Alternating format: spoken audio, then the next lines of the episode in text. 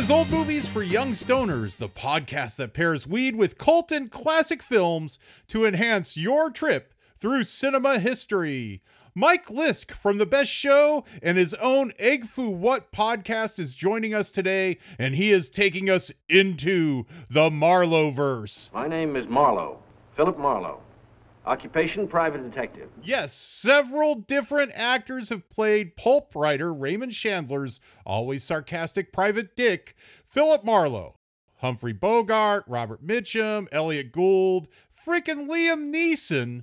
So we've got a pair of classic films noir with wildly different interpretations of the cynical gumshoe. First, Dick Powell wisecracks his way through a Byzantine plot filled with dangerous dames, big lugs, and hypo wielding quack doctors in the often trippy Murder My Sweet from RKO in 1944.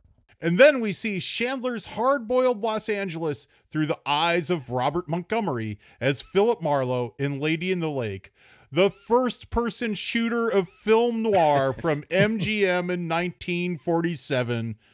Trust me on this one, it's weird. We'll be chugging scotch and scarfing down hard boiled eggs and crossfading it all with sodium pentothal, all right here on Old Movies for Young Stoners.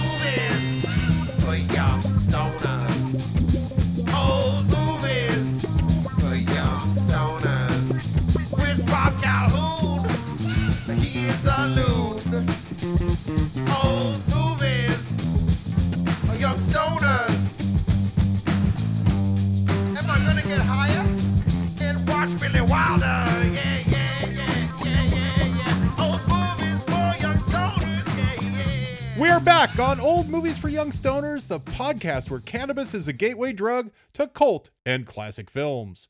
Felina Franklin is on assignment this week, but joining me today are he's an animation director and co founder of Six Point Harness Studios, Greg Franklin. Hey, everybody. And he's our resident bud tender and your host on the Hollywood Punk Rock Graveyard Tour, Corey Sklar. I'm so glad and honored we have our special guest today, uh, Mike Lisk, all the way from New Jersey. Hi, Mike. How's it going? Hi, Corey. It's nice to call you Corey. Thank you. That's my yeah. That's my that's my I name. I, I you know I first uh, heard Mike on the the best show, the great long running podcast, and uh, and I, I became a fan of his podcast, Egg Foo What. Mike came out here to L.A. We hung. I was one of his guys in L.A. Right? Would you say that, Mike? Yeah, good time. I miss you so much, Mike. And um, Yeah, so yeah, anyway, no. I, I told you about this podcast I do, and, and uh, I I asked you to be on, and you're you're here now, so it's very great. Yeah, and you you actually suggested, hey, I wanted to do this m- movie, Murder My Sweet, and it worked out uh, perfectly with what we're doing. I think I read someplace that Raymond Chandler thought uh, this betrayal uh, by Dick Powell in Murder My Sweet was the closest to his character in the books. And I, I thought so myself because if you've read the books, you know there's a lot of humor. And the movies tend to sort of emphasize the hard boiled, you know. Yeah. Uh, well, I, and- well, well, well, well, before we get into Murder My Sweet, I want to Yeah. ask you: Is this is who is your favorite uh, uh Marlowe ever? Yeah, I think this this may be my favorite. It, it- Okay. it was the one. I mean, you know, The Big Sleep. Uh, it's a really great movie. Um, of course, The Long Goodbye is a sort of, uh, you know, a nice contemporary version. Yeah. Uh, well, let me let's go around the room because Bob, who's your favorite Marlowe? Uh, Dick Powell, by And- hands down. Really? And Greg, how about you? Well, I mean, it's it's interesting. Everybody's a Dick Powell fan. I mean, I mean, Bogey, Uh-huh. Bogey is iconic, right? Yeah, I mean, no, he is. Can I help you, sir? Oh, yeah, I'm looking for a good mystery on something off the beaten track like the Maltese Falcon. Oh, that was a fascinating story. But here's one that has everything the Falcon had and more. It's Raymond Chandler's latest bestseller, The Big Sleep. What a picture that'll make. You mind if I look at it? And, and Raymond Chandler, like like like Bo, Bogart too. You know. I don't mean to be basic, but I mean, when I think of Philip Marlowe, I think of Bogey. Mhm. Um, although this is Dick Powell is great. Elliott Gould is super great. We people my age think of Elliott Gould. He's he's super great.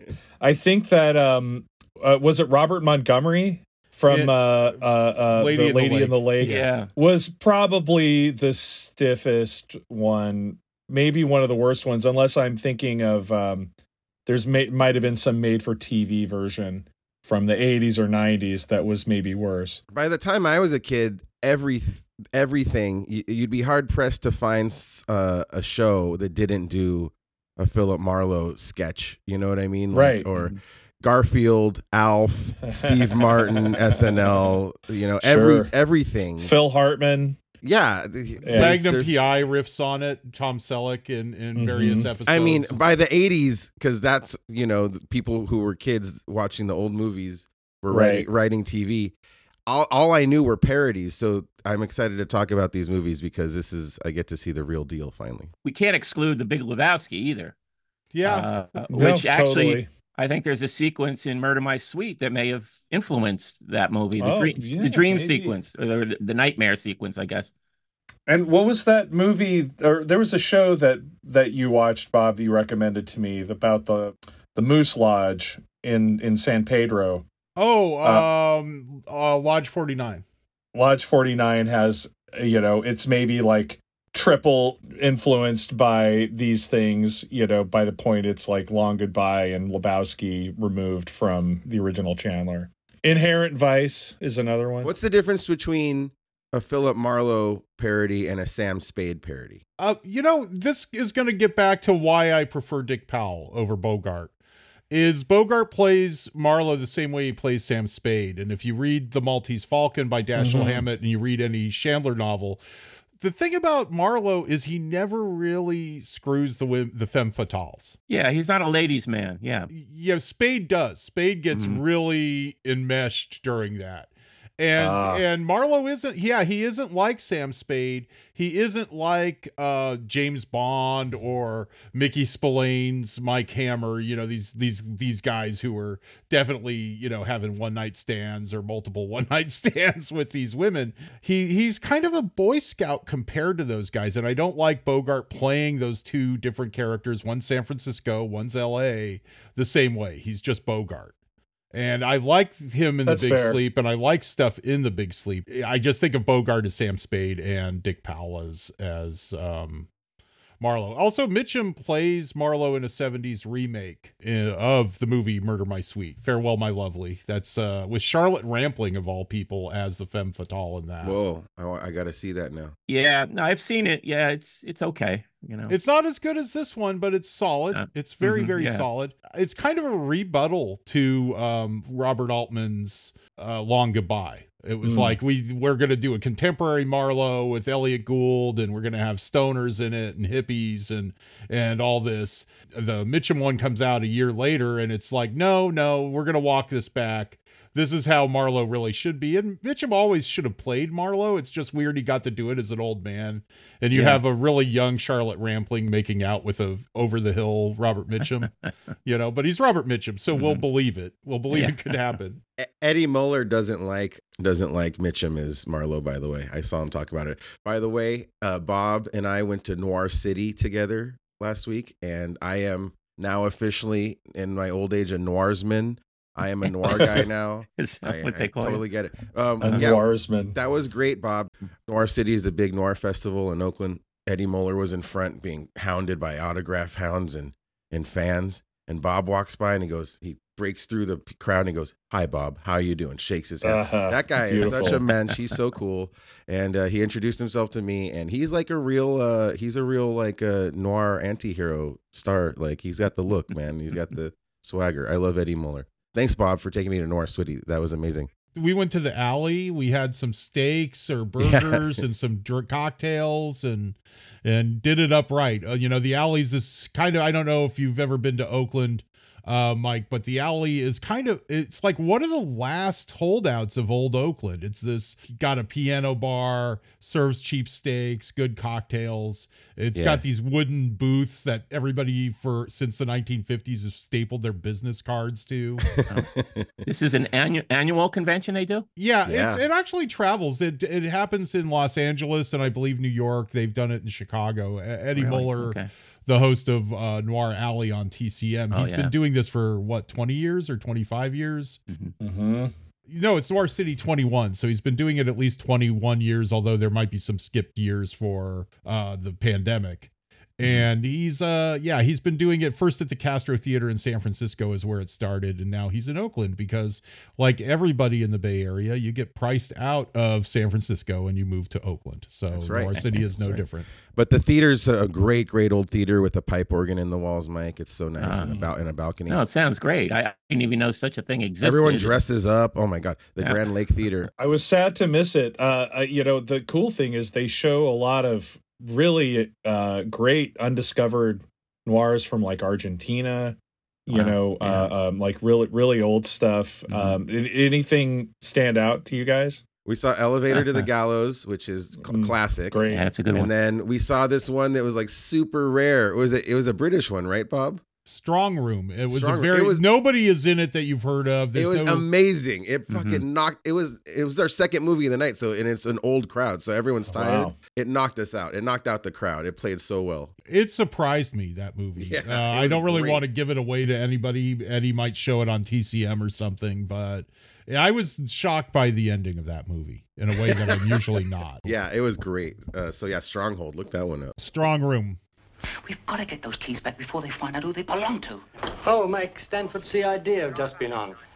They tell me they've just picked up two sets of keys belonging to the strong room of our branch of the Eastern Counties Bank. I went to six nights out of ten. I saw this Wow. one Egyptian movie called Cairo Station, which was amazing from the 50s. Wow. And uh, a Mexican movie that when it becomes available, Corey, and it is a Janus film, so it it will be on Criterion sooner or later. Once that thing hits Criterion, I'm going to ask you to ask Robert Lopez on, and that was called Wages of Sin, and it's got all this music. It's like a musical noir about a dancer, a great Cuban dancer who who becomes a prostitute for a while, and she adopts this baby that gets thrown in the trash. And Ooh. there's music by Prez Biblical. Prado and lots of other Prado. great.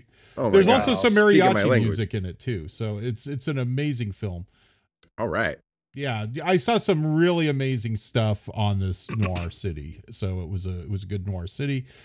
Yeah, thanks for coming with me on this penultimate night of Noir City, Corey. I'm glad you got to make it That out. was that was one of the best events I've been to in a long time. and you were at Sketchfest all week. You were here for Sketchfest. Yeah, I was here for Sketchfest. Yeah, I, I, I did a couple performances for Sketchfest. SF Sketchfest is great, but it always falls on the same time as Noir City, so it's great. So you could go to both. And Noir City was not hurt at all by Sketchfest being being around. Like uh, Noir City was almost even on the Wednesday night showing I was at was like that room was 90% full for that, which I was surprised by. People come out for the noirs. I was surprised, and everyone dresses up. Everyone looks amazing. Is it Smell. just old white guys though? Yes. I was just gonna say. I mean, you know, I- I'm just wondering what the audience is, and I'm suspecting There's a look lot of there's a lot, like of- me. There's a lot Yes. of beautiful women in vintage dresses. There. Oh, okay. And, yeah, yeah. lots of women. There's a lot of there's um, some punk rockers. It's a Mhm. very you know people love Okay. movies. like uh Jello Biafra and people younger than Jello Biafra were there. I kept Oh, running yeah, into that's Jello. right. That's right. and uh who who were the stars at uh um Audra Wolfman uh last year's Ms. Noir City was Yeah, was there. the I talked to her for a while and she did an episode of our show. I'm gonna take Mike Lisk to Noir City next next year. That's That the deal. pretty- yeah. Every January? Every January. it is, or- January, yeah. Yeah. Okay. It's a good time to leave the the East Coast. That's true. Yeah, get out over, get over here. I think Yeah. Eddie Road shows it to New York. I know he does Chicago. I know he's done Boston and Seattle. He's He he's done LA. DC. LA. Yeah, yeah, LA. He did what about a at the Aero cruise? Does he do a cruise yet? He does the TCM cruise. I've been on Uh-huh. the TCM cruise. Oh, yeah? How Bob that? do, Bob does the TCM cruises, Mike. Yes, Uh-huh. because I'm I'm a rich sellout fuck. no, that's not what I'm trying to say. I want to do this. We're not doing it this year. I've only done it three times out of the eleven times they've done it. So everybody thinks I go every year, but it's like no. I, I this year it's sailing out of Fort Lauderdale, and I'm like, Mm-hmm. I don't want to go to fucking Florida. Oh, I hate Fort Lauderdale. yeah, like no, like let them do it out of San Diego or L.A. again. I'll do it then. I'll go with you. I feel like uh, Henry Hill and Goodfellas like not wanting to go to Tampa anytime in Florida. They must really feed each other to the lions down there because the guy gave the money right up. Hey, everybody, check us out on the web at oldmoviesforyoungstoners.com or drop us a line at oldmoviesforyoungstoners at gmail.com. We want to hear from you. And if you see me in public and you say you heard me on the podcast, Old Movies for Young Stoners, and you are a subscriber, then I will give you a free taco from Trejo's Tacos. That's right. Oh man. Yeah. So just uh, not a sponsor, but may- maybe if you're listening to this Trejo's Tacos, I'm doing good promo for you at the street team. So talk to me. Say you heard me on the podcast, and I'll give you a free taco. And Yeah, if you're yeah. di- if oh, go ahead, Bob. You want me to read this bit of copy? To switch? Yeah, I feel I feel like I'm reading it like, hey, what's up, dude? So, yeah, you I know, that. I know. I wrote it really stupidly. And if you're digging our vibes, man, don't forget to subscribe to us on your favorite podcast app. We're on Apple, SoundCloud, Spotify, and apps I didn't even know existed. subscribe today. Want to make a statement? The boys tell me I did a couple of murders. Anything in it? I think you better let me have it.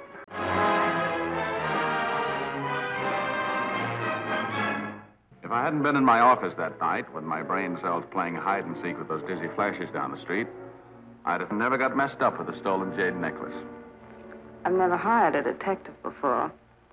What are the rates? As much as the traffic will bear. When can you start? I've already started. Well, this looked like something to rub your palms about. But my client's lovely stepdaughter had other ideas. What did she ask you to do? She wanted me to kiss her and find her jade necklace. Whatever she was willing to pay you, I'll up it. Just stay away from her. Forget the whole thing. It sounded screwy, but it's a funny thing. I always follow through on a sale, even if it pays dividends in a broken skull. I didn't see what hit me. I didn't have to.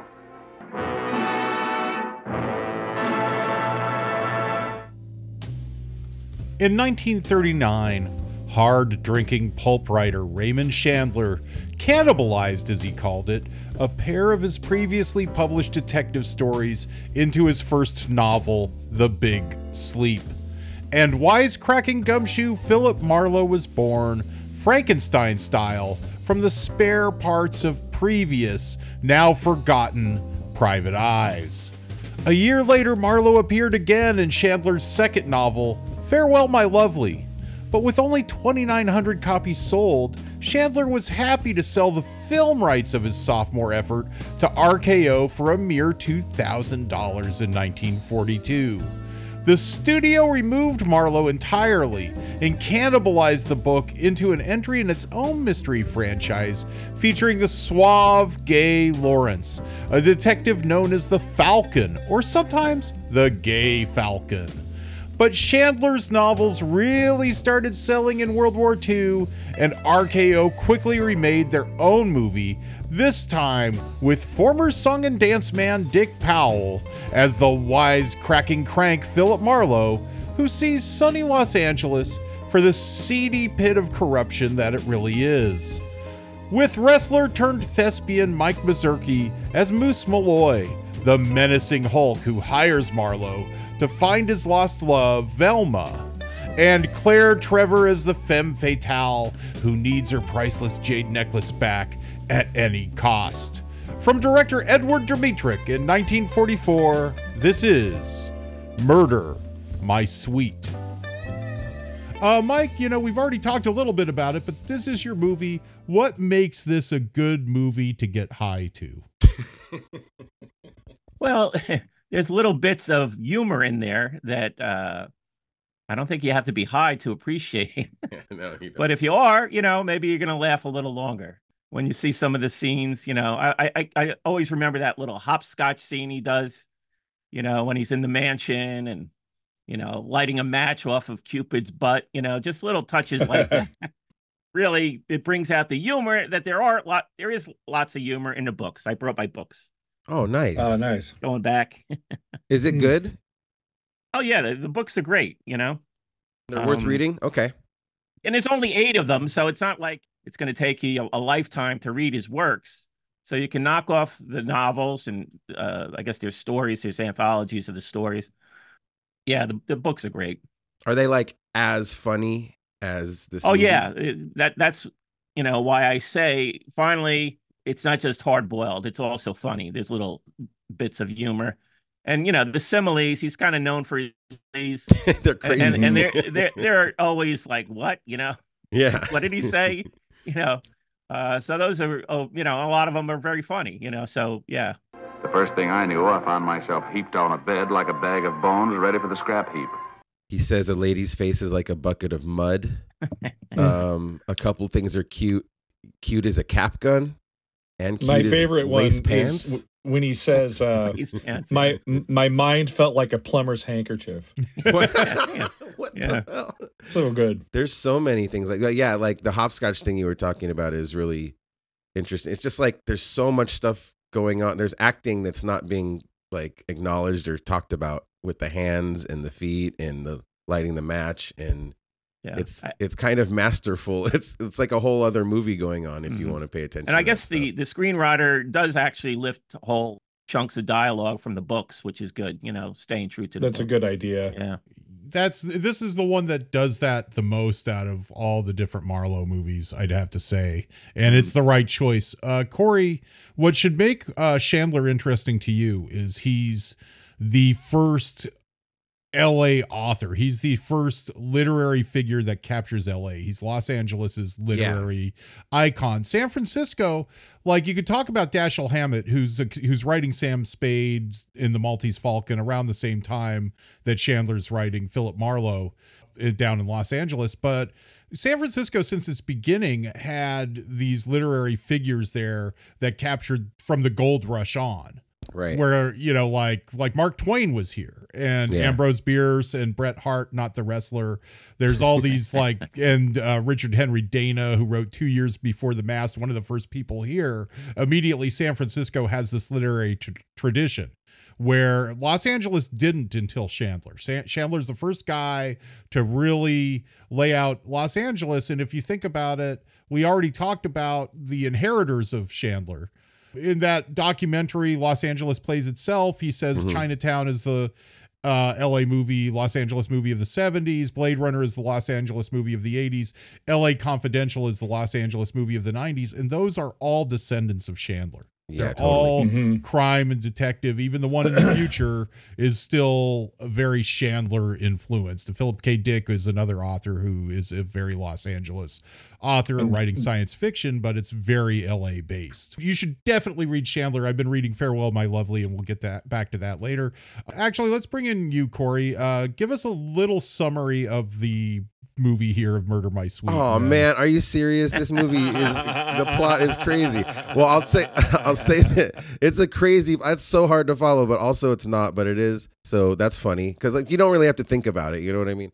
All right. So this guy, he's like the old school de- detective. He's in his office and stuff. I just uh, this big old Mongo looking. Oh, what's his name? What's the what's his name? Uh, my uh, Moose Malloy, Moose- played by Moose Mike Malloy. Mazurki. Moose Malloy comes in and says, "Help me look for my girl." And it basically gets this guy started on a series of uh, of dead bodies, guys with guns, shady characters, hot women, rich dudes. And it's very Los Angeles uh, geographically sound. You go to Brentwood in this movie. You go to Santa Mhm. Monica. You go to Malibu. Uh, you go to uh, Descanso. It's, it's like Pasadena. So it's pretty cool that way. Yeah, the the the locations are actual places. So cool. I, I can't describe the plot properly, but it's fun, you guys. It's a fun detective story. How's that? Yeah. Yeah, that's Yeah, fine. good. Because yeah, in, in fact, Raymond Chandler, I, I just uh, was listening to the commentary. I have a, a DVD uh, of Murder My Sweet that has a commentary, and Alan Silver, or oh, that's the one. Yeah, is that Alan Silver or Adam Silver? Alain Silver, the author of uh, Raymond Chandler's Los Angeles, he does Yeah. the commentary. Well, he talks about how that Chandler actually was going against the Sherlock Holmes version of mysteries, where everything's sort of neatly tied with a bow at the end. Whereas Chandler's, yeah, it's sort of put together and, you know, it sort of makes sense, but, Yeah. you know, it- it's sort of pointless to try and analyze it, see that it made sense because the, the ending isn't really the strong part. It's, it's the journey you know, uh, who he, he, Yeah. he encounters along the way. That's what makes makes his novels interesting. You know, it's not who's who killed so and so. You know, Yeah. you're not reading it to get that.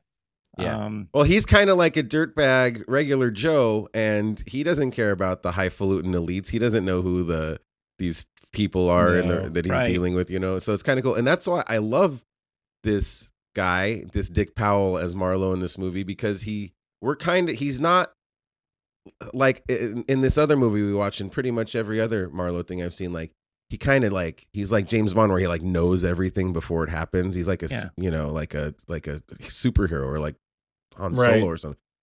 yeah, he's an everyman. So, But here, So- no, he, we're we're figure he's kind of stupid in this one, well, and we're we're yeah, kind of he- figuring it out along with him. Yeah, yeah, he's a He doesn't really know for what's the happening. audience. You know, Yeah. it's like he's confused. We're confused. yeah, You know, he's he's just trying to sort it out. Uh, know? Which is why it's it's why it's a good movie to watch high i think Yeah. because Uh-huh. you know I, I feel like i'm i'm i'm like two steps behind the entire film right i'm so distracted by just i mean this film it's beautiful it's a absolutely stunning visual film like the overuse of fog in there the crazy depth of field it's got to be like I don't know when this came out at versus Citizen Kane, but uh, it's it's. I mean, it's just as gorgeous. Yeah, I think the cinematographer was, you know, second unit or something on Mm. the Magnificent Amberson. So, yeah, he he he comes from a pretty prestigious background. It's just stunning. It's at RKO, the same studio as Citizen Kane, and Mm. it came out uh three years after Citizen Kane. But basically, Citizen Kane built RKO Mm. into what it was. Like that, that, and then the Val Lewton movies follow that. The Val Lewton horror movies made there that they established that style, and they also established like just the style of sets and the grandeur of the sets. I, I want to give a shout out on this because the production designer or the art directors are always unsung heroes of movies, of all Mhm. movies. And Albert D'Agostino, who was the art director of RKO, he did like 300 films, but he really, really knocks it out of the park in this one. Like Yeah. when Marlowe goes to question the drunk woman and then he walks out through her yard and it's there's all the the empty whiskey bottles there that he's kicking around his office like his office Yeah. building when he's walking to his office there's all these crumpled up papers in the hallway but then when Yeah. they go to the rich person's house and it's like this cavernous citizen kane type hallway and there's the Right. echo like it's and there's just this foreground. There's this foreground statue that I think was like a camera trick. You know, like Mhm. like put like it's probably like really small, but they put it in the foreground and Oh, it's yeah. like slightly out of focus. It looks it looks fake in a in a in a deliberate way. yeah, forced you know perspective. it has like a it has yes it has like a, a, a, a disorienting you know sort of quality to it. And and marlowe's filmed really small and he's like it's he's hopscotching uh you know on the on the fine tiles. Uh-huh. and it's like he has no idea the the the, the labyrinth that he's surrounded by. How about when the daughter like runs around to the hallway and stuff? It, it's crazy. Great. It's like it's Uh-huh. at the corner of the screen and it happens so fast. And he's like, "Huh?" You know. Uh, And then he's like, "How do I get out of this place?" Which is funny too. That's a good. That's a good gag. Uh, mike how do you feel about uh mike mazurki's performance as moose malloy in this Yeah, I mean, he, you know, he's the big lunkhead, the you know, the menacing uh, mhm. ex-con. So yeah, he's perfect for the role. Yeah. He's really good as the strangler in night in the city which is a wrestling noir that i hope Yeah. to have on the I- show I've- at some yeah, I've point Seen that. Mike Mazurki founded the Cauliflower Alley Club, which is kind of the Friars Club for professional really? wrestlers. Like he's the founder of that. And he taught Judo Gene LeBell the ropes of Hollywood because they were filming this movie together. Uh, Four for Texas with Dean Martin and Frank Sinatra. It's like a Western with those guys. Gene LeBell is getting body slammed by Mike Mazurki. And Mike Mazurki body slams Gene for the, you know, on camera. And he says, Oh, that didn't look good. Let's do it again. And so he body slams Gene again. And then Mike Mazurki says, Oh, let's do one more. I, I'm not feeling right about that. And Gene's like, Those were perfect. What are you talking about? He goes, Kid, you get $300 extra hazard pay every time I body slam you. Just shut up. wow He's awesome in this movie. He's like actually menacing. Like he's just throwing guys around like they're nothing. And there's Yeah. always a but convenient stack. sympathetic. He's Very also sympathetic, sympathetic. Yeah, Yeah, yeah. you feel for the big lug. you Yeah, know? he's a he's a Frankenstein esque kind of uh, situation.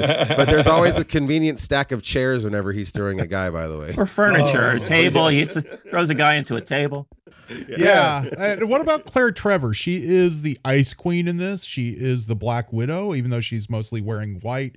Uh, She's definitely a noir queen. She's in a really brutal noir from RKO, uh, directed by Robert Wise, called uh, Born to Kill with Mm. Lawrence Tierney. She's really, really good in that. And she's really, I think she's really good in this. Any thoughts on her? She's got a face like a Sunday picnic. no, that's the other one. No, that's the other. That's, Yeah, that's the good girl. That's, that's Ann crooked- Shirley. that's that's crooked Ann. nose. That's Ann. Oh, That's crooked whatever. I, nose. I, sorry. Yeah. They both have a face like a Sunday picnic. Oh, Claire yeah. Trevor. Claire Trevor's amazing. Uh, What? The, okay, what does a face like a Sunday picnic mean? Somebody, please explain Yeah, it you to know, me. it's mom and Just apple wholesome. pie. Yeah. Wholesome. Yeah, yeah. No, Claire Claire Trevor's amazing in this movie. I mean, the supporting cast is is really good. I'm glad there's more I could delve into and see more of them. Mm-hmm. I, I, I I I like the the crazy doctor a lot. Who's that, Mm-hmm. Bob? Yeah. Oh, I have to look that up. I didn't. Oh, didn't okay, sorry. Didn't focus I didn't mean on to throw him. that He's on you. Otto Kruger. I should remember Yeah. that name. He's in another movie from Edward Dmytryk that is called Hitler's Children. It's like a really trippy anti-Nazi propaganda movie, and of course, he's Oh, the man. Nazi officer in that. And he's in some science fiction movies. He's in Hitchcock's Saboteur, and he's in he's in High Noon. You know, Claire Wow. Trevor is in Stagecoach, so Yeah. they've go both got their Western bona fides as well in this in this movie. Uh, Uh, did so? Dick Powell was a song and dance man, right? Like, what does that mean? Like for uh, like for uh, uh, MGM or something? Yeah, no, in Warner Brothers, he started in Busby Uh-huh. Berkeley musicals. He's like, I'm the Oh. juvenile, like 10 years before this movie or 12 years. and, I, you know, I will say, like, everybody says, oh, he's in musicals. And, you know, it's like, like they're MGM Technicolor musicals, but he's in like pre code musicals with like date rape and Oh, stabbings and just Okay, I weird ass shit. Yeah, I mean, those, those are trippy. We do need those on the show. But they did call this movie, release this movie, uh, as Mike knows, um, from the commentary track, because that's where I'm getting it from. They released it as Farewell, My Lovely, and everybody going to see it thought it was a musical because Dick Powell was in it. This is his, he was Oh, in a lot of so- noirs later. Uh-huh. He was in hard boiled stuff later. He's 38 here, so he's like, I need to get, I can't do these like, hi, I'm here to dance roles anymore. Right. Yeah. He's perfect for. I mean, he's so he's so likable in this movie. Unlike the other movie, he he deliver he delivers he delivers the lines. He's so mean to people. Like he'll fuck you up. He'll tear you down. But he's he does it in such a likable way. Like he'll say, "Damn, damn, you are so ugly to a woman." And it's so funny, you know. Somehow really it's, funny. It's funny, but like he gets the shit kicked out of him. He's like a kind of down on his luck, kind of. He'll he'll do anything for a hundred bucks. You know what I mean? He's perfect. But here, okay, this is what I want to ask. So he's 38. You say he's pretty old back then, right? That was like really old back then. He has he, when he has his clothes off after the laundry scene, and and uh, the femme fatale comes into his apartment, and she's like, "You have a nice figure." So he's wearing like the undershirt. He's wearing. Mhm. The, does he have a rope for a belt? yeah. Or a cord. I thought it was maybe an extension cord. He has an extension cord for a belt. What, this Yeah. is this is to the Uh-huh. point of this movie. There's so many funny things going on in the Mhm. background that it's like it's like airplane or something Right. that don't even get Exactly. discussed that are there's one he's doing so many things with his hands to the other people always fiddling with stuff on the desks moving Mm-hmm. stuff around asking for a drink not taking the drink um, there's one point where he sits down with a cop and a cop offers him a cigarette and he takes the pack of cigarettes from the cop and then offers the cop a cigarette and then puts the cigarettes in his pocket What? It's- I didn't yeah. notice that. That's amazing. I might be mistaken, but I think that's oh what my happens. God, like that's it's great. and you know the way he like very in the beginning he locks the door behind him. He's always doing other things while he's acting. It's crazy. So if anybody hasn't seen this movie or wants to rewatch it, please take note of all the shit going on in the background and with their hands and stuff. It's That's masterful. amazing. It's amazing. It's and incredible. speaking of like cool things, we we've got to talk about the trippy effects in this movie, right? Like Mm-hmm. that that scene with the doors going off into Right. infinity. There's a drug sequence, everybody. He gets drugged, and Yeah, then there's like drugged, a yeah. Twilight Zone type drug sequence. it's a Continue, Brian. hallucinogenic, expressionistic Uh, yeah. it's it's it's super cool. Like I love the vi- the effect of the you know the blackout kind of going around him. Yeah, yeah. You know, which happens a few times. He gets knocked. You know, He gets uh, knocked out a cold. That's, that's something Yeah. that happens a lot to him. My throat was dry. My hands felt like a bunch of bananas. It's amazing looking. It, it's it's like very expressionistic. It's very um, you know, uh, uh, uh, uh artistic. hmm I don't, you know, like I think about the scene with the doors again. Lebowski kind of comes to mind, Yeah. uh, uh, like you mentioned, Mike. But also, like, there's like kind of a lesser known uh, Sam Raimi film called Crime Wave that I think rips off the uh, the doors going off in the kind of void, much much the way that Tarantino ripped off the glowing suitcase from uh, uh, Kiss Me Deadly Right. you know it's it's just one of those like like images that is just iconic. And i and it's probably been ripped off in better films than crime wave i'm sure. I think just visually this that seems like an outlier for the time period right? Like to to go this kind of crazy. And i don't i've seen a, a, a, you know quite a few noir films but i've never seen one that went off the rails like that What's your history? What's your history with this movie, Mike? When did you first see it?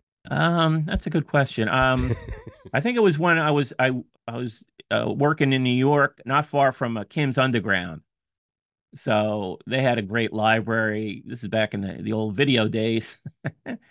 so I'd go there on my lunch hour and start renting movies. And yeah, I think I may have stumbled upon there. Then I sort of, uh, I don't know if you're familiar with, I guess Paul Schrader wrote a, an article about film noir and he listed the different periods and, and the best films.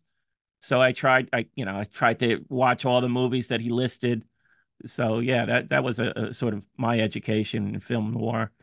Um, Well, we're we're a pro Paul Schrader podcast. Uh, we, we love him. well, here. he's all over the place. I- Yeah. You know the the Schrader science that's been going on is pretty good. I like First Reform. the Schrader song. yeah, the, his last three films, um, Uh-huh. Card Counter, and what's the latest one? the Gardener or the uh, yeah. secret. What, what's what's he called? The Master Gardener. Master Gardener. The Magnificent Gardener. Yeah. Oh, master. Yeah, that was uh, that was a bit much to try and stomach that character. A a former uh, Nazi turned gardener. Okay. All right, yeah. What's funny is that he's a reformed Nazi, Yeah. and he has less hair than when he was a Nazi. He's all beardy as a Nazi, and it's like he should be a skinhead. That's true. Yeah, he should should be a total brace and boot, you know, uh, boots and braces, screwdriver skinhead. There, I think, in his earlier Yeah. days. But I mean, he does have the fascist hair still. Well, Yeah. thank God, thank God to Kim's video, Mike, because thank you for bringing us this movie. This is one of my favorite movies we've seen on this podcast. I really? love this movie. This, this is Oh, it's a it's an excellent excellent choice, and Mhm. and thank you for it. I have one question for you, Mike, because I think you you it looks like you remember the Chandler novels better than I do. Like I haven't read them in in Well, it's been a while for me, but yeah, I mean, Oh, okay, but in the remake, uh, "Farewell, My Lovely" with Robert Mitchum, uh, the bar Florians that they first go to, and and Mike Mazurki gets in a scrape there because the bar's changed hands and he's looking for Velma. right. In uh, "Farewell, My Lovely" with Mitchum in the seventies, it's a it's an Irish bar that's become a black bar. It's an African American bar. Is Hmm. that the way it is in the Chandler book, or was that a liberty they took? I read like half of Lady in the Lake for this podcast, but I did not read. Uh, it didn't. No, I, I mean, I, I don't remember that detail.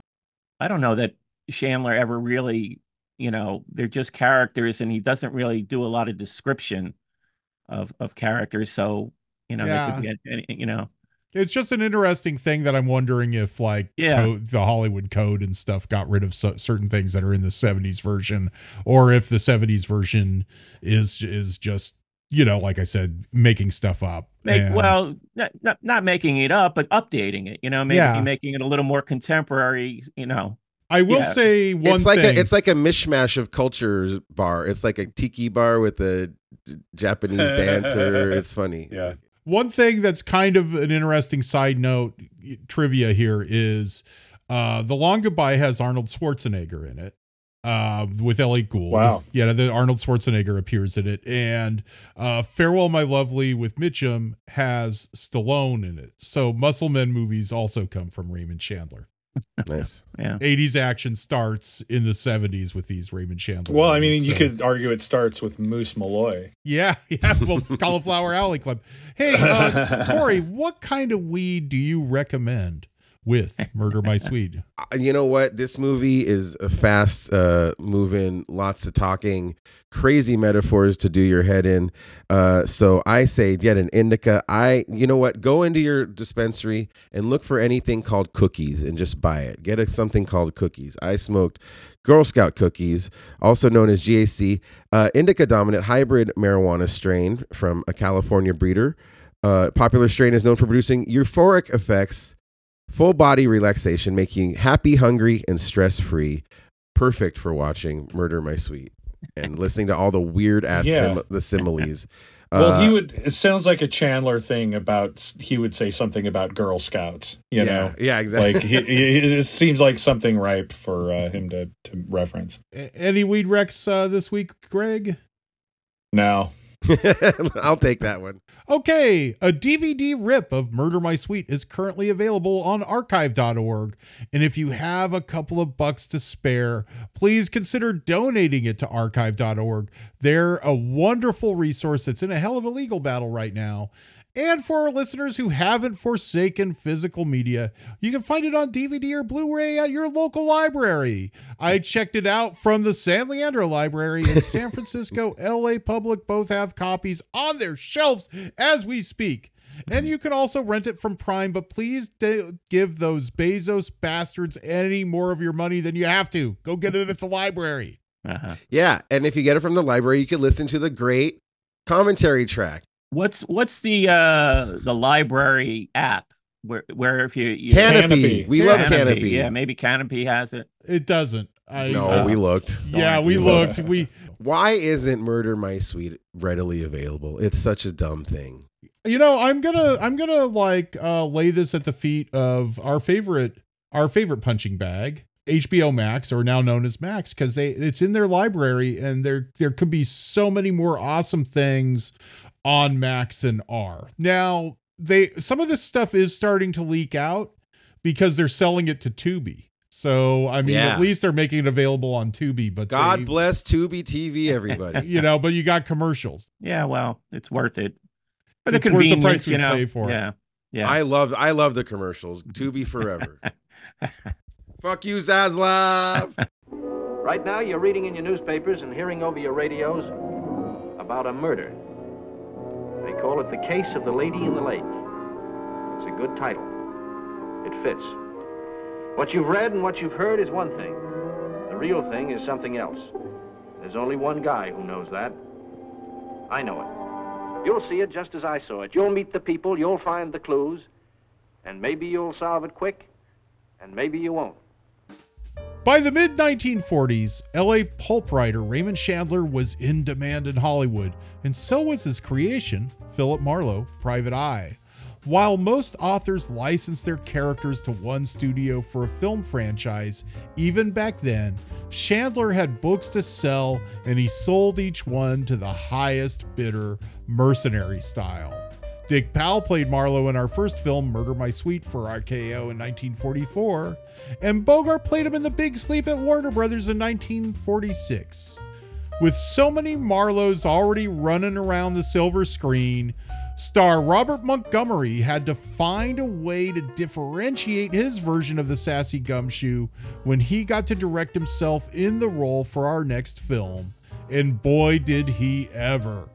Called a first person shooter film noir by David Kalat at TCM.com, Montgomery shot the entire film from Marlowe's point of view to capture the subjective style of Chandler's gritty prose. Montgomery's Marlowe is mostly delivered through voiceover as we see the world in leer at the Dames through his eyes. We only get a glance of his mug when he stops in front of a mirror or during a couple of segments when Marlowe breaks the fourth wall to help us navigate the film's many rabbit holes. With noir queen Audrey Totter as the love interest, tough talking Lloyd Nolan as Marlowe's cop nemesis, and a jarring amount of Christmas carols from MGM in 1947. Yeah. This is Lady in the Lake. Now, Mike, uh, you're a fan or a scholar of the Chandler books. How does this movie compare to the book? It's been a while since I've seen this. I mean, this is a rewatch for me. I'd seen it before, but watching it again, yeah, I, I can't say how much is accurate, but it's quite a, a difference, right? The, the Marlowe in this movie, this the Marlowe in this movie is a real prick. I mean, it's, there's no way around it. He's just a prick, and he's nasty to to the women. Yeah. No, it, it's just Mm. uh, what a jerk. And they He still sucks. love him, but you don't even understand why. There's just nothing charming about him at all. No. Vain female, aren't you? Please don't be so difficult to get along with. Yeah, and what is up with his not blinking? When we do see him, he never blinks. Robert Montgomery is just looking at you with this fucking unblinking stare. That's pretty Yeah. jarring. He he looks like a Madame Tussauds version of Robert Montgomery when he does when he is on camera. Don't watch this after watching Dick Powell because uh, it's this- yeah. Dick Powell is so likable and this guy is playing it wrong. Poor Robert Montgomery though, because kudos to him for trying something really crazy and different, right? And doing it and going Yeah. for it. All right. He yeah, he did he did it, but you think it's effective? I mean, he's It's a- always he he's always drawing attention to it, you know. So he's got to be smoking. You see smoke smoke billowing out. I mean, when he's on Mhm. the phone, the phone's blocking like a quarter of the, the, the frame. I mean, some of it just like, all right, you know, we get it, you, you know. But now you're like screwing the, the frame up and it looks stupid. It looks stupid, you know. Uh, Greg, as a director, uh, Greg Greg Franklin, director of cartoons of animated films mostly, but as a director, what do you think of that subjective point of view? Everybody, this movie is like I said earlier, and as as Mike says, you are only seeing the world through his eyes. So the camera is it's like a it is a first person shooter. You are the door opens and then he looks at Audrey Totter for a long time, and when the office girl walks by, his male Uh. gaze follows her butt around and and Uh-huh. everything and and you know when Lloyd Nolan punches Marlowe the fist comes right into the camera what do you think Yeah. of the direction here Greg Here's where I think it fails. The movie that is promised in the beginning is something where you can observe clues to solve the crime. And I do not think that is possible. I just don't think that that is what is happening throughout this movie. I don't think you see anything that you could link back to visually that isn't already like kind of talked about in the dialogue and the plot. Mhm. You know, like I kept thinking like, oh, that broken clock is going to be a clue, Mhm. and it n- d- isn't really. Like, or if it is, they they brush over it to the point where you are not really rewarded for paying attention. Mhm. And you know, true to the premise of this show, I did watch it very stoned, hmm and I can't really recommend that. I this movie is not chill. No. It's really like Audrey Totter is a great actress, but she is staring at me. You know, she's just staring yeah, at well, me the the, entire are time. staring at you. Yeah. All of these as cops are staring at me. Mhm, Like I don't want to be high with cops staring at me. Yeah. It's a really weird feeling. Um, Yeah. there's some laugh out loud moments, like especially when Audrey flashes her big shocked expression with her eyes bulging out of her head. You know, like this, you know, just like really huge. It's it's funny, but I think the movie ultimately it's about 20 minutes too long Mhm. yes. you know uh for this gimmick the gimmick is very exhausting admirable swing you know by montgomery Mhm. and you know i think it was worth trying for sure Yeah. like it seems like a good idea Uh, but i think you can tell about 35 minutes in that it's it's a little much it's a little much yeah. Where's that? It's welcome. You know, I guess Yeah. at the time it was like quite unique, but there were times when when he's like walking and he walks real slow. You notice? yeah Like he's going up the stairs and we're we're studying the wall for some reason. You know, he's approaching a door and it takes him like five minutes to get to. It just seems like it's going going slower than normal Yeah. human pace. Uh, Yeah, Right. it, he he lingered. The scenes take way too long. Well, he's trying to be sm- slick, right? Like Hmm. He's doing things that you wouldn't want to call attention to, like leaving a trail of rice, which is the stupidest Stupid. thing I've Oh, God, yeah, thought yeah. of. But he's, but he's staring at his own hand while he's doing it. It's like you know, it's like Yeah. uh, Like like Yeah. rats aren't going to eat all that rice before yeah, they get, get it's anything. so stupid. I want to say that Delmer Daves, uh, the director of Dark Passage, which came out the same year and does the same subjective thing, that's a Warner Brothers movie, so it moves a lot faster because that's just the Warner style. Is it Like the whole cartoons- movie? No, he gives it up halfway through. Once Bogart, yeah. because Bogart isn't Bogart yet. Like we Yeah. hear his voice as Bogart, but he gets plastic surgery and becomes Bogart halfway through, and that's when they give it up. Oh. So it's subjective because we we see like a newspaper front page newspaper with his face on it. It's some other guy. So their Right. their choices then were either to do some 40s makeup, like a Jack Pierce Frankenstein makeup Yeah. on him for the first half of the movie, or Yeah, no. to have some other guy play the character with Bogart dubbing it. And so they did the the first person gimmick. Which it works way better in that movie, and like uh, like they do give it up halfway through, and he becomes Bogart, and then it's just a Bogart movie. Interesting. Yeah, it's it's it's it's cool, but if that movie would have been like 80 80 plus minutes, It I is it is way too long. better. He lingers Yeah. way too long. Each scene goes on a minute too long. The Uh-huh. final the final scene is like I'm like get this over with already. excruciating. Um, but it's it starts off well. It's it's like first of all it's a Christmas movie. Why? Why is it a Christmas movie? This lady in the lake business started just three days before Christmas. Um, it's too don't watch this movie by the way now. Like Yeah. at the time of this uh uh when I heard the Christmas music, I just wanted to run away. Yeah, don't watch right it in off January. the fucking bat. I Right was off the watching the, wrong movie. I was like, Yeah. did, I, did I hit the right Yeah, right? it even has button? like kind of Christmassy title cards, but then they Yeah. cut to a gun after Yeah. seeing like Santa on a sleigh and all this Uh-huh. this mistletoe and It- shit. It's a cute gun. a lot of a lot yeah, of it's a very cute gun. a lot of movies back then do the Christmassy thing that, that seems shoehorned in for some reason. I will. Doesn't Night of the Hunter also do that at the end? Doesn't it? Yeah, turn to it's a Christmas movie movie end, all yeah, of a sudden? Yeah. yeah. So Right. anyway, You know what's weird is these movies weren't released around Christmas back then. It's like Christmas in Connecticut is always the one where they say it's Sure. released in the middle of July. Yeah. And and I think um It's Yeah. a Wonderful Life was just it wasn't released by Christmas. It was like released in June or something. They just threw this Well, shit that's out as far anytime. away as you can get. You know, like that's fine. I watch a Christmas movie in July, but not not February first. Si- since I've since I've read the first hundred pages of Lady in the Lake this week, I will say that uh, this movie is nothing like the book. So don't blame Raymond Ah. Chandler for it. Uh-huh. Um, the Christmas stuff hasn't come in yet. And one really frustrating thing about this movie, especially after reading the book, I watched it before I read it, and then I watched it this morning after I'd been reading it, is the lady in the lake herself, the dead body that's found in the lake, that is the title of the film. That's the Yeah. title character of the film.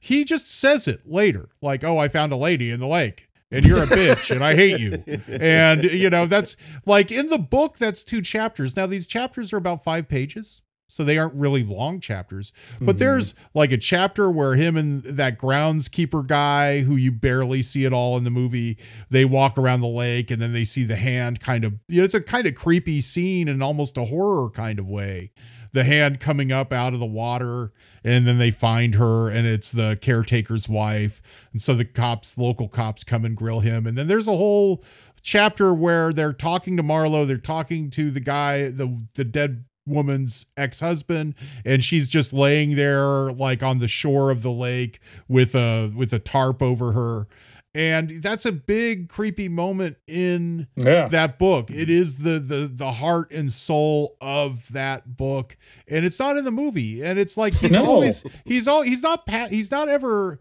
Dick Powell and Bogart are proactively finding things in their movies. Robert Mitchum is proactively finding things. Even mm-hmm. Elliott Elliott Gould is stumbling into him, but at least he's there. Where Robert Montgomery seems to like, well, somebody told me this off camera, and I'm going to tell you this now. Or Yeah, he's what the li- fuck? yeah, he's not there when the lady of the lake is found. The the caretaker comes and tells Audrey Totter about it. and he overhears it. He's fussing with the Bay City police the whole time for some reason. Those guys don't got no info. What are Yeah, you doing over there, Robert Montgomery? Yeah, I, I mean, it is it is odd. I think for all of us to be in agreement. Usually, I trot out some movie that I think is great, and people are like, "Uh, Corey and Fleet are like, this movie isn't that great." Let me Yeah. argue for it for a second. Okay, okay, Because- you're more of a video game generation guy than us. I think. I guess so. I think what what Greg said, don't watch it stone because it's too weird. I think how weird it is puts it into the trippy head movie category. Actually, it, it is an outlier in old movies, and it for that reason it is trippy and stony. That Sure. For, so it's worth maybe watching a U, YouTube summary of or something like that. It's sitting through it is pretty hard to do, but this is a weird movie because of that reason. Because It's it- very weird. yeah, You're it- right. it is trippy and weird, and people act not like people in it, and especially the lead. Here's another thing: it's so stupid. I've been I looked up like behind the scenes pictures of this movie, and Yeah. he's uh, he's there dressed up like Philip Marlowe, acting the whole time, so he could so the actors could act off him. He's just Yeah. not being filmed. It He's just so directing. annoying. Mhm. He's Well, so anno- Yeah, but, he's a director. Yeah, you're right. but he's sitting next to the camera, and he's he's like being he's being Philip Marlowe Mhm. off off camera, which is I'm I'm I'm I'm annoyed. I wish they just turned it around. he is he, he is he is being his own stand-in because yeah. they're having to act with Marlowe, so he's he's presenting Marlowe. I know, them. but it's like having R two D two in the camera of the movie in R two D two without ever showing R two D two. You know what That's I mean? that's so true. But this Man, I, a- I love that you Yeah. liken this Philip Marlowe to the mo- most annoying character in Star Wars. I love R two D two. Oh no, you know everybody hates hates on three PO, but I'm like R two is annoying because he always Anthony Daniels would have made a great Philip Marlowe. He he Oh, always God. oh god please he R 2s always withholding information. He always knows and he won't tell you. He withholds and he fucks Yes. shit up for people. I'm like fuck you R two D two. Okay, okay. Yes. I have a question, real quick. We we don't like this is Robert Montgomery, right? Director and star of this movie. Uh, we don't like him as Philip Marlowe. But who is a, f- a person that's never played Philip Marlowe that you'd like to see? Does anyone have an answer for that? That's a good question. I wish I I wish you Hmm. gave it to me before the podcast. Sorry, I just remember. I thought of it yeah, let's see. Okay, like okay, let's let's eliminate the Marlows that we already have. Liam Neeson just played him last year. Danny Glover at one point played him. Um, yeah, Robert Mitchum played him twice in the '70s, kind of way past the sell-by date for Robert Mitchum to play him. Elliott Gould, James Garner played him in the '60s in another updated Marlowe that's not as good as The Long Goodbye. It's just called Marlowe. It has Bruce Lee in it, but it's I don't know. With Rockford, you you kind of need that banjo twang of James Rockford, where he's from Oklahoma. Hmm. To really, that, that's the Garner detective, and then we've got Dick Powell, Humphrey Bogart, Robert Montgomery, so who's like? Are we talking Bruce 40 Willis would have been a good one. Bruce Willis would You have know? been okay. I Powers wanna Would have Boothe- been all right. I want Powers Boothe. I want to see Powers see. Boothe Sha- played him in the '80s in an HBO, one of the first HBO Ah, series. That's right. actually not bad. It's not bad. I want to see Shatner do Philip Marlowe. Okay, Oh, I just want to see. That's all I want to do. I Oh, want to my see William Shatner play Philip Marlowe and get the girl.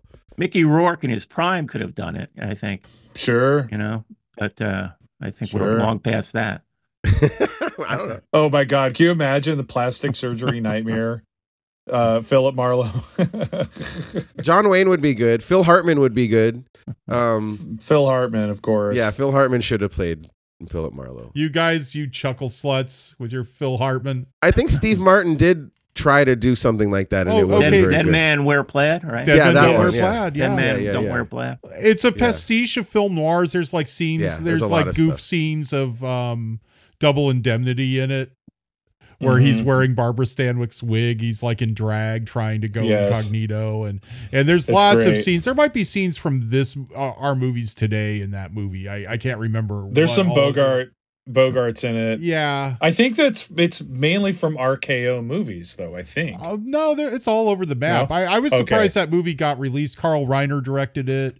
Gene Mhm. LeBell is in it. He stuffs uh he Judo stuff- Gene LeBell. He in- stuffs he? Steve Martin into a dumpster in that movie. Oh, nice. He's he's in Carl. Reiner loved Judo Gene. He's in the jerk. He throws oh, Steve Oh, that's Martin in the right. pool in the jerk, The and he, he's in the one and only the Henry Winkler kind of gorgeous George movie with Henry Winkler and Rowdy Roddy Piper. They're all in that movie. I to bring it back to the the, the Lady in the Lake really quick. It's it deceives you at first, people. because you think it's going to be really cool because he goes to a like a pulp horror horror publisher and there's like Yeah. the lady has a really cool skull lighter on the desk. Oh and, yeah. there- and there's yeah. like a monster on the wall, so it tricks you. I just want to get that out of the way. Yeah, she's you know, uh, I, I have a I have a question. Mhm. This is a, maybe a stupid question. Uh, There are no stupid questions, Greg. this is maybe a really stupid question. So in literature, first person is like I did this, I did that, right. Yeah. and second person is you did this, you did that. Yeah. But in a movie, first person is you looking at things. I guess so. Like like like why don't they call it a second person shooter? good question. Is that a good question? Yeah, yeah. It trips over my thoughts on the second person. A lot of EC comics are written in the second person. Um, you know, Mm. you, you know, where they're the second person accusatory. They're accusing the character in the EC crime or horror comic of doing terrible things. They're And this place this." was kind of trying. It was like it had to be based on EC, right? Like No, there's- no, there's it's based Oh, there's a lot uh, of pulp publishers back then. Yeah, it's like a Farnsworth Wright. He was the publisher Okay. of Weird Tales, and they were Yeah. the first uh, pulp magazine to because most of the titles are horror titles. Yeah. Um, Mhm. They were the first to publish uh, H.P. Lovecraft, Robert E. Howard, and the Conan stories broke there, and a lot of other. Robert Bloch was was the eventual author of Psycho, broke in at Weird Tales, maybe even Bradbury. But that might have been after Farnsworth Wright died. But Farnsworth Wright was the is the kind of foil of all these pulp writers back then. Oh, That funny. is completely contrived for this movie. It's a cool idea and I like it, but I wish Raymond Chandler himself wrote a story where the pulp publishers are involved in it. So This wait, is- so Oh, so in the book in in the the book. book. in the book Philip Marlowe isn't he didn't write his own story And he didn't write his own. It's a because that's a fun, that's kind of a funny thing. That's like kind It- of meta, it is. It's a good good idea, and I wish that Chandler had written it instead of these people. The guy is a perfume magnet.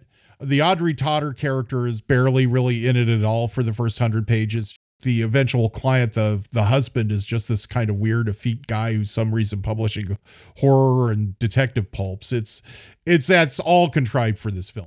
If you read Lady in the Lake, folks, it's it's not it's almost nothing like this this uh, movie. Wow. So, folks, uh, yeah, you know what? Despite this being a Marlowe, a noir, uh, interesting experiment, which we Mm-hmm. all love, trippy, and have to do with the publishing world and the horror world, we all still hated it. I can't believe Well, I mean, also I'll I'll defend it to this point where. Okay. if you're if you're if you're a Chandler fan, you're you're just interested in how they deal with it, you know. Yes. And you know, it's it's just another take on the character. So yeah, he's not he's not likable. I mean, I kind of liked uh Audrey Totter. She she had like a bit of a Kathleen Turner vibe. Am I the only one that was sort of getting Yeah, Totally. no, she's like great. a really She's great. She's great in everything she's in, though. Yeah, and I, and I like that line. It sort of comes in a couple times at the end. I'm scared, but it's beautiful. It, it comes Yeah. up. They they mention it a couple times. I'm like, oh, that's that's an interesting line. I don't know if that's from the book, but I, I thought that was an interesting line. I mean, I don't Yeah. buy. She has a complete, you know, uh, Philip Marlowe is just like nasty to her through the whole movie. And then all of a sudden at the end, she has this turn of heart, and then yeah, they're they're becoming Yeah. a couple, and it's like, really, I don't that, buy that that. gets it gets so slow at that point and Mm. yeah that turn is so weird she's just like hey i want to be your girl okay let's go you know what the fuck Uh, Audrey Totter, by the way, um, great actress, uh, true noir queen. Really not as famous, but on the level of a Barbara Stanwyck as a noir queen. And she's in the setup with Robert Ryan, which is an excellent, excellent boxing Yeah, that's a good noir, one of the best noirs. And she's also in a movie called High Wall, Tension, The Sellout. Uh, not not the big big Bogart classic noirs so much, except for this the setup, but definitely. And uh, to go back to Greg's point, I'm sitting there watching this movie on my couch in my 49ers sweats and you know just a fucking t-shirt with cat hair all over it. And i keep they keep zooming in on her face with that subjective thing and i feel like i'm gonna make out with this immaculate woman.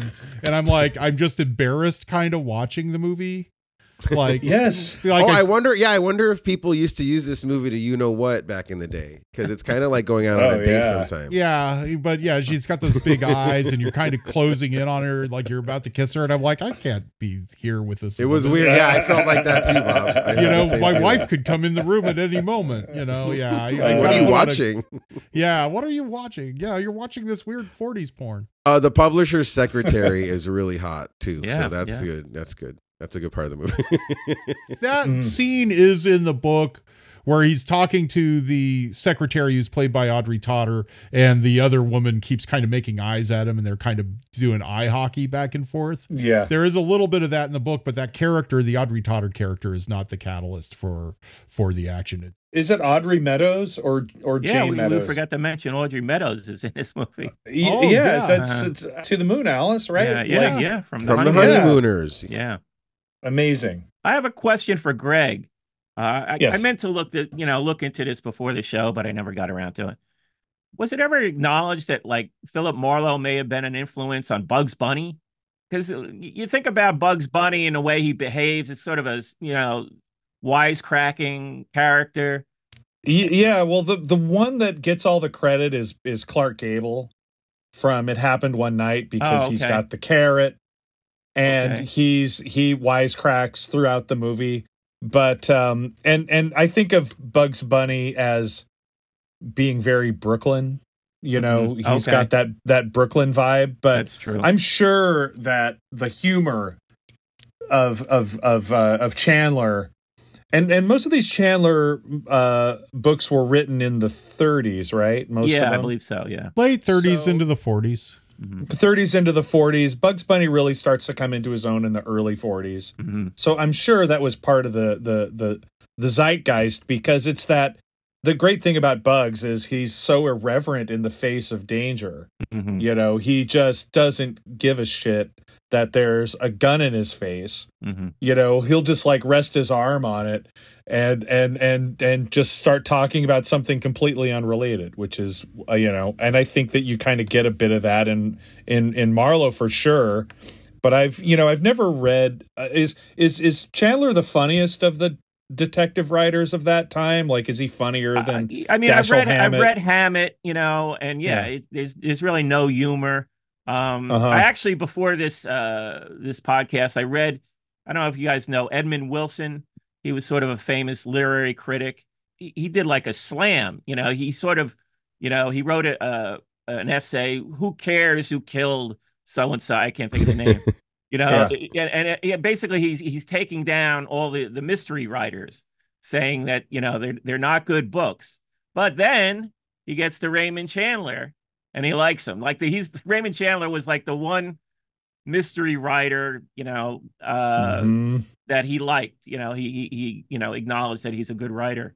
you can't underestimate radio too when it comes to the old you know cartoons you know they just essentially took just like like plagiarized heavily from things in radio and and and illustrated them in a different way and and people of even even our generation don't know the references like sold to the american or whatever weird ass thing is like what does that mean i don't know Yeah, right. you know uh, uh, you know they just ripped off stuff like henry and it's like Mhm. that's a bit that's like an actual bit from the radio right. that that people would laugh at um because it was like a a reference you know Yeah. it was Yeah. kind of like a, a a zucker brothers thing almost you Mm-hmm. know where they're just there's a it's a reference but not too much of a joke uh to to go with it Like Family Guy.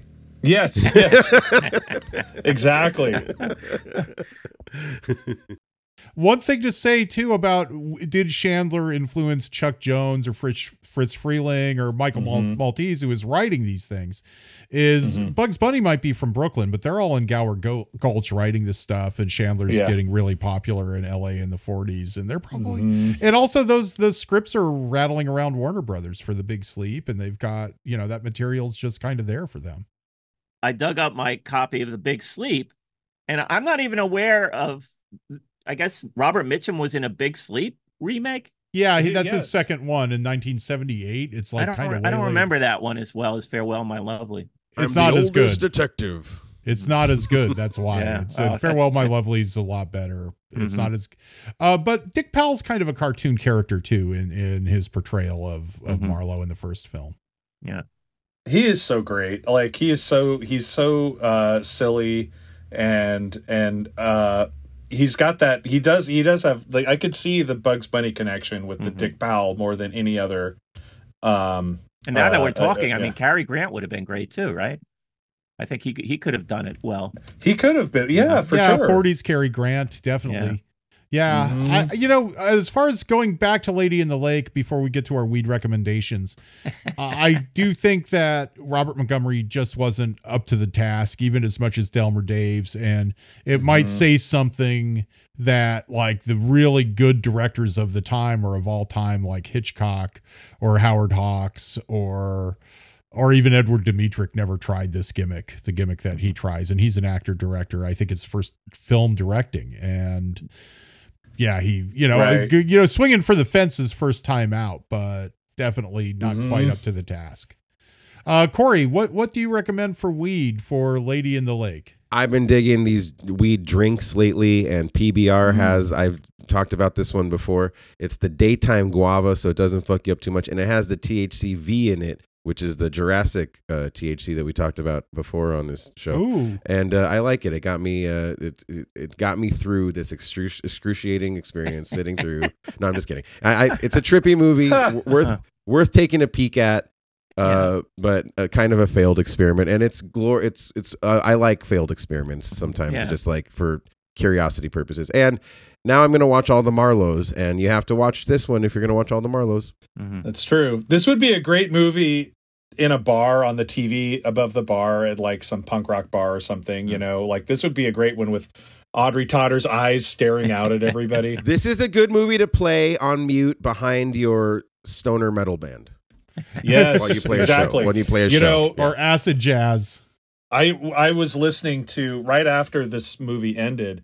I put on a uh, Prague Jan Hammer record from the seventies called "Just Friends," and it was fantastic. And I ate a bowl of ice cream. At I the love same that time. album. I love that. Album. Do you know that album? Yeah. Oh my god, it's fantastic. Jan Hammer's Prague. Guys, I we got a guest, so I'm trying to lay off the weed wrecks when we have guests, but I'm still working Yes. through the chem driver No, from the part of the Incredible. Shrinking Yeah, feel Man. free. It's, this is educational to me. I mean, it is legal in New Jersey now. Uh, Oh yeah, I ha- yeah, I, I I there's not I don't have a dispensary. No, it's not a dispensary. I mean, it's a store. I don't have Yeah. any near me. I you know, it's kind of a drive. Yeah. But maybe maybe if it you know one opens nearby, I might give it a shot. Come back on the show. Do it for the show. Yeah, they will proliferate. when you do irreversible, you know. No, it's too it's too new. irreversible. but uh, great. Yeah, yeah. I'm still just to, just to note, everybody. I'm still working through the chem driver I bought for Incredible Shrinking Man, which it goes with both Okay. these movies. Yeah, I mean, if you could watch Incredible Shrinking Man, you could watch those dream sequences and Murder My Sweet, and it's 26% THC. It's a hybrid. Um, Chem Dog, definitely check it out for these. It works for these films too. Lady in the Lake is now streaming on Criterion Channel, and once again, everybody dump Max, dump Peacock, and get Criterion. You won't regret it. And I should give a note to other uh Marlowe's since Corey wants to watch the other Marlowe's. Uh Farewell My Lovely, a remake of Murder My Sweet with Robert Mitchum from the 70s, is streaming on Canopy. Uh The Long Goodbye with Elliott Gould is also on Criterion. And so you've Mhm. got those there as well. Definitely check those out. Uh Big Sleep, you could rent it from Amazon for extra money. Get Big Sleep at the library. Get both versions of Big Sleep, the 40s with Bogart and the 70s with Mitchum, although that one isn't as good as the earlier uh, Marlowe film. So definitely check those out. Those are all available. Go into the Marlowe verse with us. And hey, thanks, Mike, for taking us into the Marlowe verse. Where where can people find you? What are you up to? You have your Egg Foo What podcast, and you have yeah, you're that's on all the, Best the different uh, streaming platforms, and the best show is still going strong. and you're on Twitter X. What's your handle there? Twitter X, I'm on. Uh, Your AP at, Mike. at AP Mike. Yes. At Uh, AP I- Mike.